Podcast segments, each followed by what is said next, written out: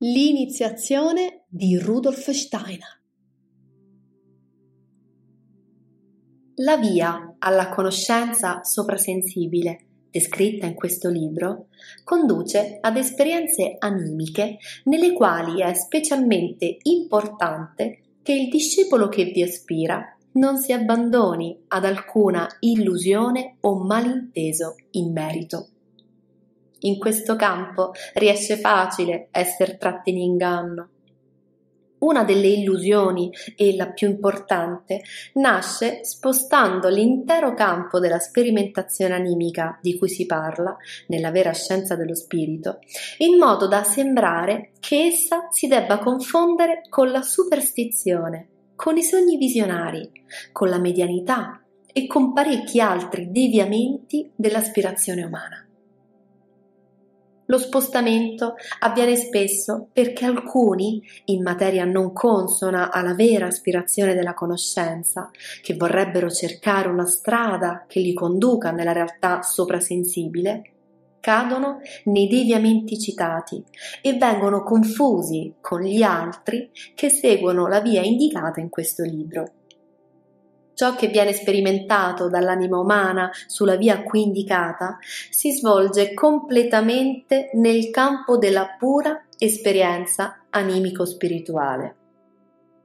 È possibile per l'uomo vivere queste esperienze soltanto se, anche per altre esperienze interiori, egli può rendersi altrettanto libero ed indipendente dalla vita corporea quanto lo è nelle esperienze della coscienza abituale, quando su ciò che ha percepito dall'esterno o su ciò che interiormente ha desiderato, sentito o voluto, si forma pensieri che non derivano da quelle esperienze. Vi sono uomini che non credono all'esistenza di tali pensieri Stimano che nulla si possa pensare che non sia tratto dalle percezioni o dalla vita interiore dipendente dal corpo e che tutti i pensieri siano in certo qual modo solo ombre e immagini di percezioni o di esperienze interiori. Lo crede però soltanto chi non abbia mai sviluppato la capacità di sperimentare nella sua anima la pura vita del pensiero fondato su se stesso. Chi l'ha sperimentata sa per esperienza che sempre, quando il pensare domina nella vita dell'anima e nella misura in cui il pensare compenetra le altre funzioni dell'anima, l'uomo è coinvolto in un'attività alla cui formazione il suo corpo non partecipa. Nella vita ordinaria dell'anima, il pensare è quasi sempre commisto ad altre funzioni animiche, percepire, sentire, volere e così via. Queste altre funzioni si formano per mezzo del corpo. Il pensiero agisce però in esse e nella misura in cui vi agisce, si svolge nell'uomo e per suo mezzo qualcosa a cui il corpo non prende parte. Chi lo nega non può superare l'illusione che nasce perché si osserva l'attività pensante sempre in unione con altre funzioni.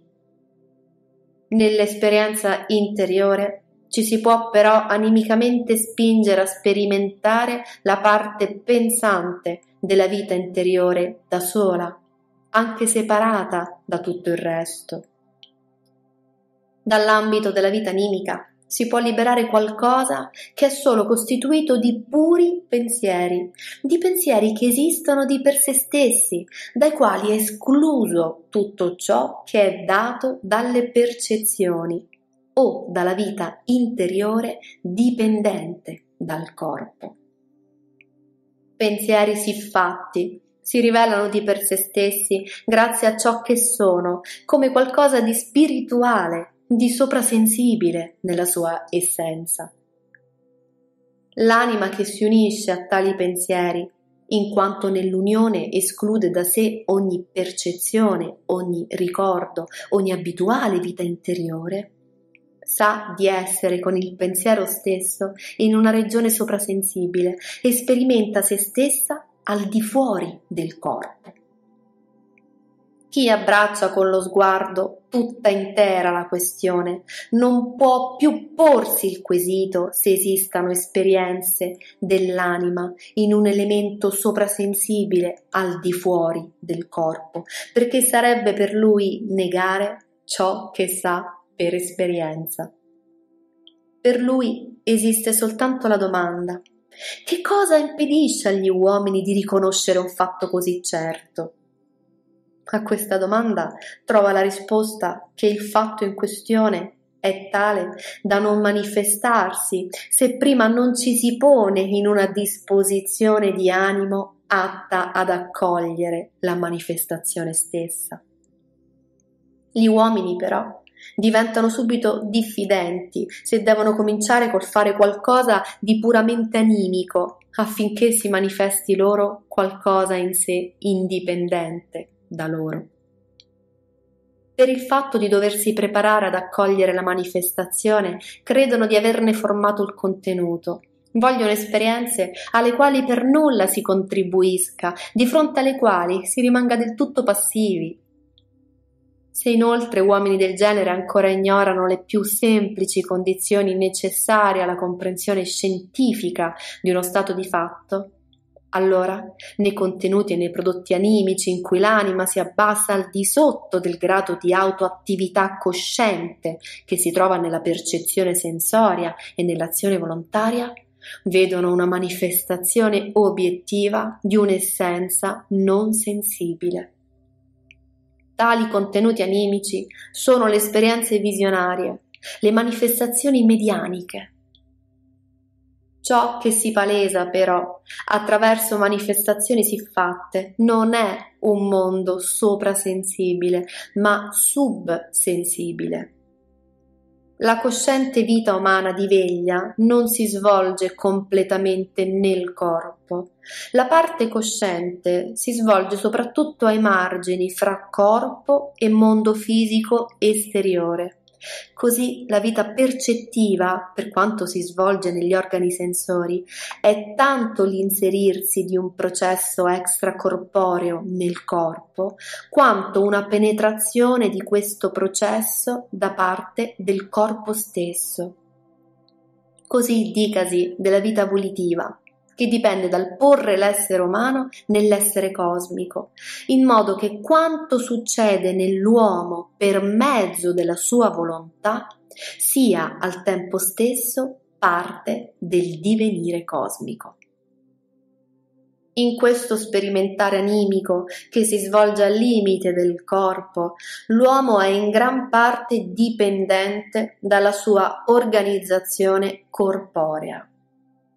In questo sperimentare agisce però l'attività pensante e nella misura in cui ciò avviene, l'uomo si rende indipendente dal corpo nella percezione sensoria e nella volontà. Nelle esperienze visionarie e nelle produzioni medianiche, l'uomo si pone del tutto alle dipendenze del corpo elimina dalla propria vita animica ciò che lo rende indipendente dal corpo nella percezione e nella volontà. Di conseguenza, i contenuti animici e le produzioni animiche diventano semplici manifestazioni della vita corporea. Le esperienze visionarie e la produzione medianica risultano dalla circostanza che in quelle esperienze e in quelle produzioni l'uomo, con la sua anima, è meno indipendente dal corpo di quanto non lo sia nella vita abituale percettiva e volitiva.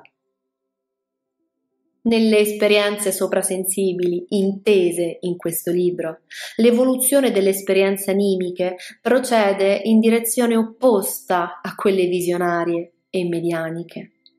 L'anima si rende man mano più indipendente dal corpo di quanto non lo sia nella vita percettiva e volitiva. Arriva all'indipendenza che si può realizzare nell'esperienza del pensiero puro per darsi ad un'attività animica molto più vasta. Per la qui intesa attività animica soprasensibile, è importantissimo comprendere con piena chiarezza l'esperienza del pensiero puro, perché in sostanza essa è già un'attività animica soprasensibile. Tramite essa non si vede però ancora niente di soprasensibile. Si vive col pensiero puro nel soprasensibile, ma si sperimenta soltanto esso in modo soprasensibile, non sperimentando ancora altro di soprasensibile. L'esperienza soprasensibile deve essere una continuazione dell'esperienza animica che può già essere raggiunta nell'unione col pensiero puro. Perciò è tanto importante poter sperimentare quell'unione in modo giusto perché dalla comprensione di tale unione risplende la luce che può anche recare una visione giusta sulla natura della conoscenza soprasensibile. Se l'esperienza animica dovesse abbassarsi al di sotto della chiara coscienza che si esplica nel pensiero, quella visione si troverebbe sopra una via sbagliata per la vera conoscenza del mondo soprasensibile, verrebbe afferrata dalle funzioni corporee ciò che sperimenterebbe produrrebbe non sarebbe allora una manifestazione del soprasensibile, ma una manifestazione corporea nel campo del mondo subsensibile. Non appena l'anima entra con le sue esperienze nel campo del soprasensibile, esse diventano di un genere tale che per esprimerle non è facile trovare parole adatte come per le esperienze del mondo sensibile. Descrivendo le esperienze soprasensibili, bisogna però rendersi conto che in certo qual modo le parole di cui ci si serve si allontanano molto più dal vero stato di fatto che si desidera esprimere che non quando si tratta di esperienze fisiche.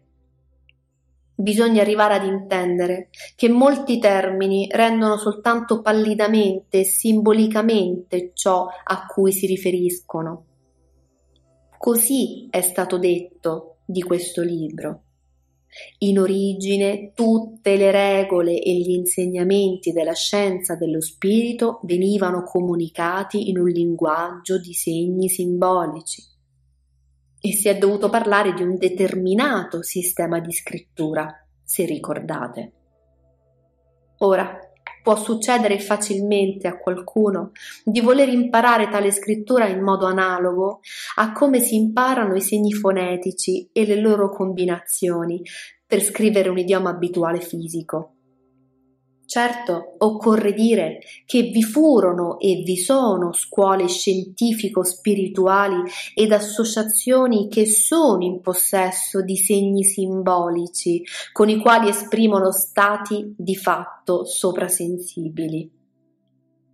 Chi viene iniziato al significato di quei simboli ha con essi un mezzo per dirigere le sue esperienze animiche verso le verità soprasensibili in questione.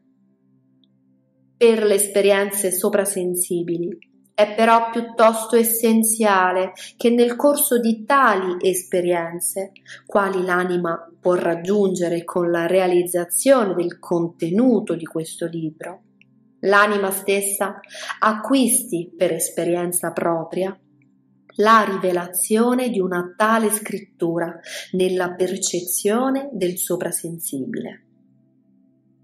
Il soprasensibile dice all'anima qualcosa che essa deve tradurre in segni simbolici per poterlo osservare con piena coscienza. Si può dire ciò che viene comunicato in questo libro può essere attuato da ogni anima. Nel corso di tale realizzazione, che l'anima può determinare da sé in conformità delle istruzioni ricevute, si presentano i risultati che sono stati descritti. si consideri questo libro come una conversazione fra l'autore e il lettore. Quando si dice che il discepolo dell'occultismo ha bisogno di un'indicazione personale, ciò va interpretato nel senso che il libro stesso sia quell'indicazione personale. In tempi antichi vi erano ragioni per cui tali indicazioni personali erano riservate all'insegnamento occulto orale. Però ora siamo arrivati ad un gradino dell'evoluzione dell'umanità in cui la conoscenza scientifico-spirituale deve avere una diffusione molto più estesa di prima deve essere accessibile a tutti, molto più che non fosse anticamente. Per questo il libro subentra al posto dell'antica istruzione orale. L'idea che, oltre a quanto è detto nel libro, occorra anche un'istruzione personale è solo in parte giusta. Taluno potrà sì aver bisogno di un aiuto personale per lui importante, ma sarebbe comunque un errore credere che possa esservi qualcosa di essenziale che non si trova nel libro. Lo si trova leggendo giustamente e soprattutto in modo completo. Le descrizioni di questo libro appaiono quasi indicazioni intese a determinare una completa trasformazione di tutto l'uomo. Chi però le legge giustamente troverà che vogliono indicare soltanto la disposizione animica interiore nella quale ci si deve trovare nei momenti della vita in cui ci si vuol porre di fronte al mondo soprasensibile.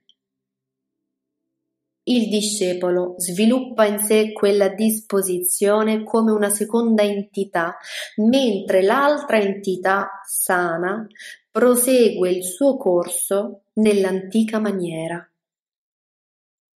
Sa tenere in piena coscienza le due entità separate fra loro, le sa porre giustamente in posizione di reciproca azione. Così non si rende inutile o inabile alla vita, tanto da perdere interesse e capacità per essa, dedicandosi l'intero giorno all'indagine spirituale. Certo, bisogna dire che l'esperienza nel mondo soprasensibile irradierà la sua luce su tutto l'essere dell'uomo. Questo però non può avvenire in modo da allontanare dalla vita, ma piuttosto in modo da rendere la vita più efficiente e più feconda che non di meno la descrizione abbia dovuto essere fatta nel modo in cui è stata fatta dipende dalla circostanza che comunque ogni processo di conoscenza rivolto al soprasensibile concerne tutto l'uomo, di modo che nel momento in cui egli si dedica al processo di conoscenza deve darvisi con l'intero suo essere. Come il processo di percezione dei colori concerne soltanto il particolare dell'occhio con il suo prolungamento nervoso, così un processo di conoscenza soprasensibile concerne tutto l'uomo. Questi diventa tutto occhio oppure tutto orecchio. Poiché è così quando si comunica qualcosa intorno alla formazione dei processi della conoscenza soprasensibile, si parla di una trasformazione dell'uomo. Si intende che l'uomo abituale non è completo, che deve diventare del tutto diverso. A taluno potrebbe affacciarsi l'idea a che serve tale descrizione figurata dell'esperienza soprasensibile? Non si potrebbero descrivere quelle esperienze in forma di idee senza questo aspetto sensibile? A questo si deve rispondere. Nell'esperienza della realtà soprasensibile occorre tener presente che nel soprasensibile l'uomo si conosce come qualcosa di soprasensibile. Se non avesse la visione della propria entità soprasensibile, la cui realtà si manifesta a suo modo completamente nella descrizione qui data dei fiori di loto e del corpo eterico, l'uomo si sperimenterebbe nel soprasensibile come se, stando nel sensibile, vi percepisse la manifestazione delle cose e dei processi attorno a lui, ma nulla sapesse del proprio corpo. Ciò che egli vede nel suo corpo animico e nel suo corpo eterico come sua figura soprasensibile fa sì che nel soprasensibile egli sia cosciente di sé, come per mezzo della percezione del suo corpo sensibile è cosciente di sé nel mondo sensibile.